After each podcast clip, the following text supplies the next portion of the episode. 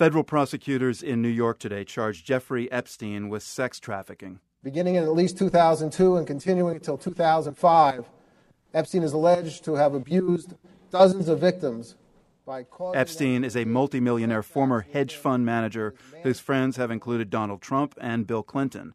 Most of the news coverage around this case has focused on the way Epstein found his underage victims by paying some of the girls he abused to recruit other girls they met at house parties or the mall.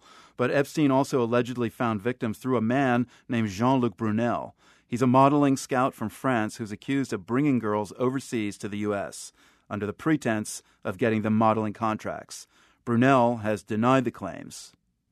Anita Teekah is the senior director of the anti trafficking program at Safe Horizon. Uh, do you find this unusual? Like, have you seen sex traffickers posing as modeling scouts before, or modeling scouts doing things that you thought counted as sex trafficking? We have had clients who were enticed through modeling recruiters, and either they had a lot of exploitation and trafficking within the modeling industry as models, or they were sex trafficked after thinking they were going to enter into the modeling industry. And how common is this kind of deal? We don't have hard numbers on how many individuals are currently being trafficked or exploited within the modeling industry.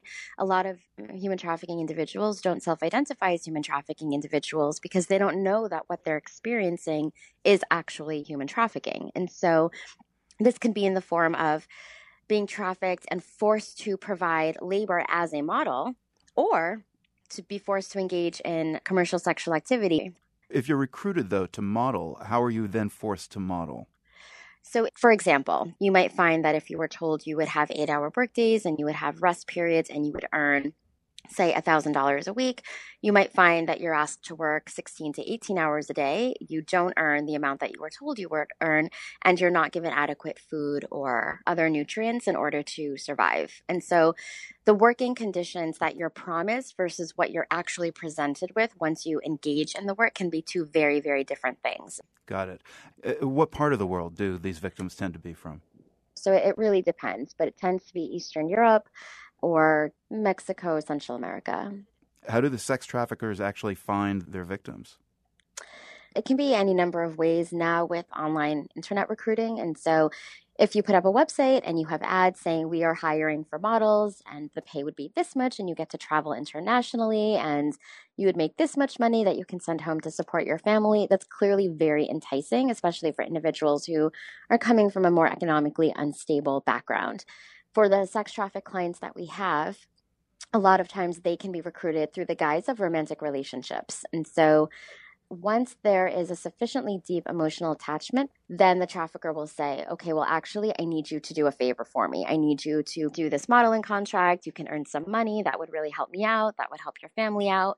And so the individual will agree to do whatever the person is asking them to do. And then they find out that it's really something very different, that it, it might turn out to be a sex trafficking situation.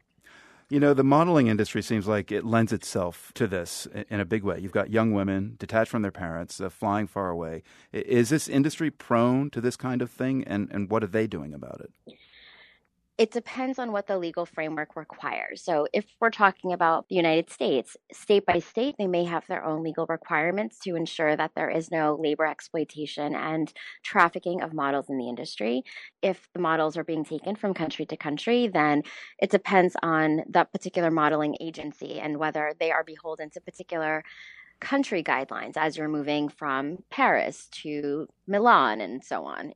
But within the fashion industry overall, we've seen trafficking and we've seen exploitation. We see it in the apparel industry with the making of garments. We see it in modeling. We see it in the picking of cotton to the creation of the thread and the mm. silk to sewing the t shirts. And so the more people you have involved, the more opaque it becomes to see who is doing what, who is responsible for what, and where does the ultimate liability lie.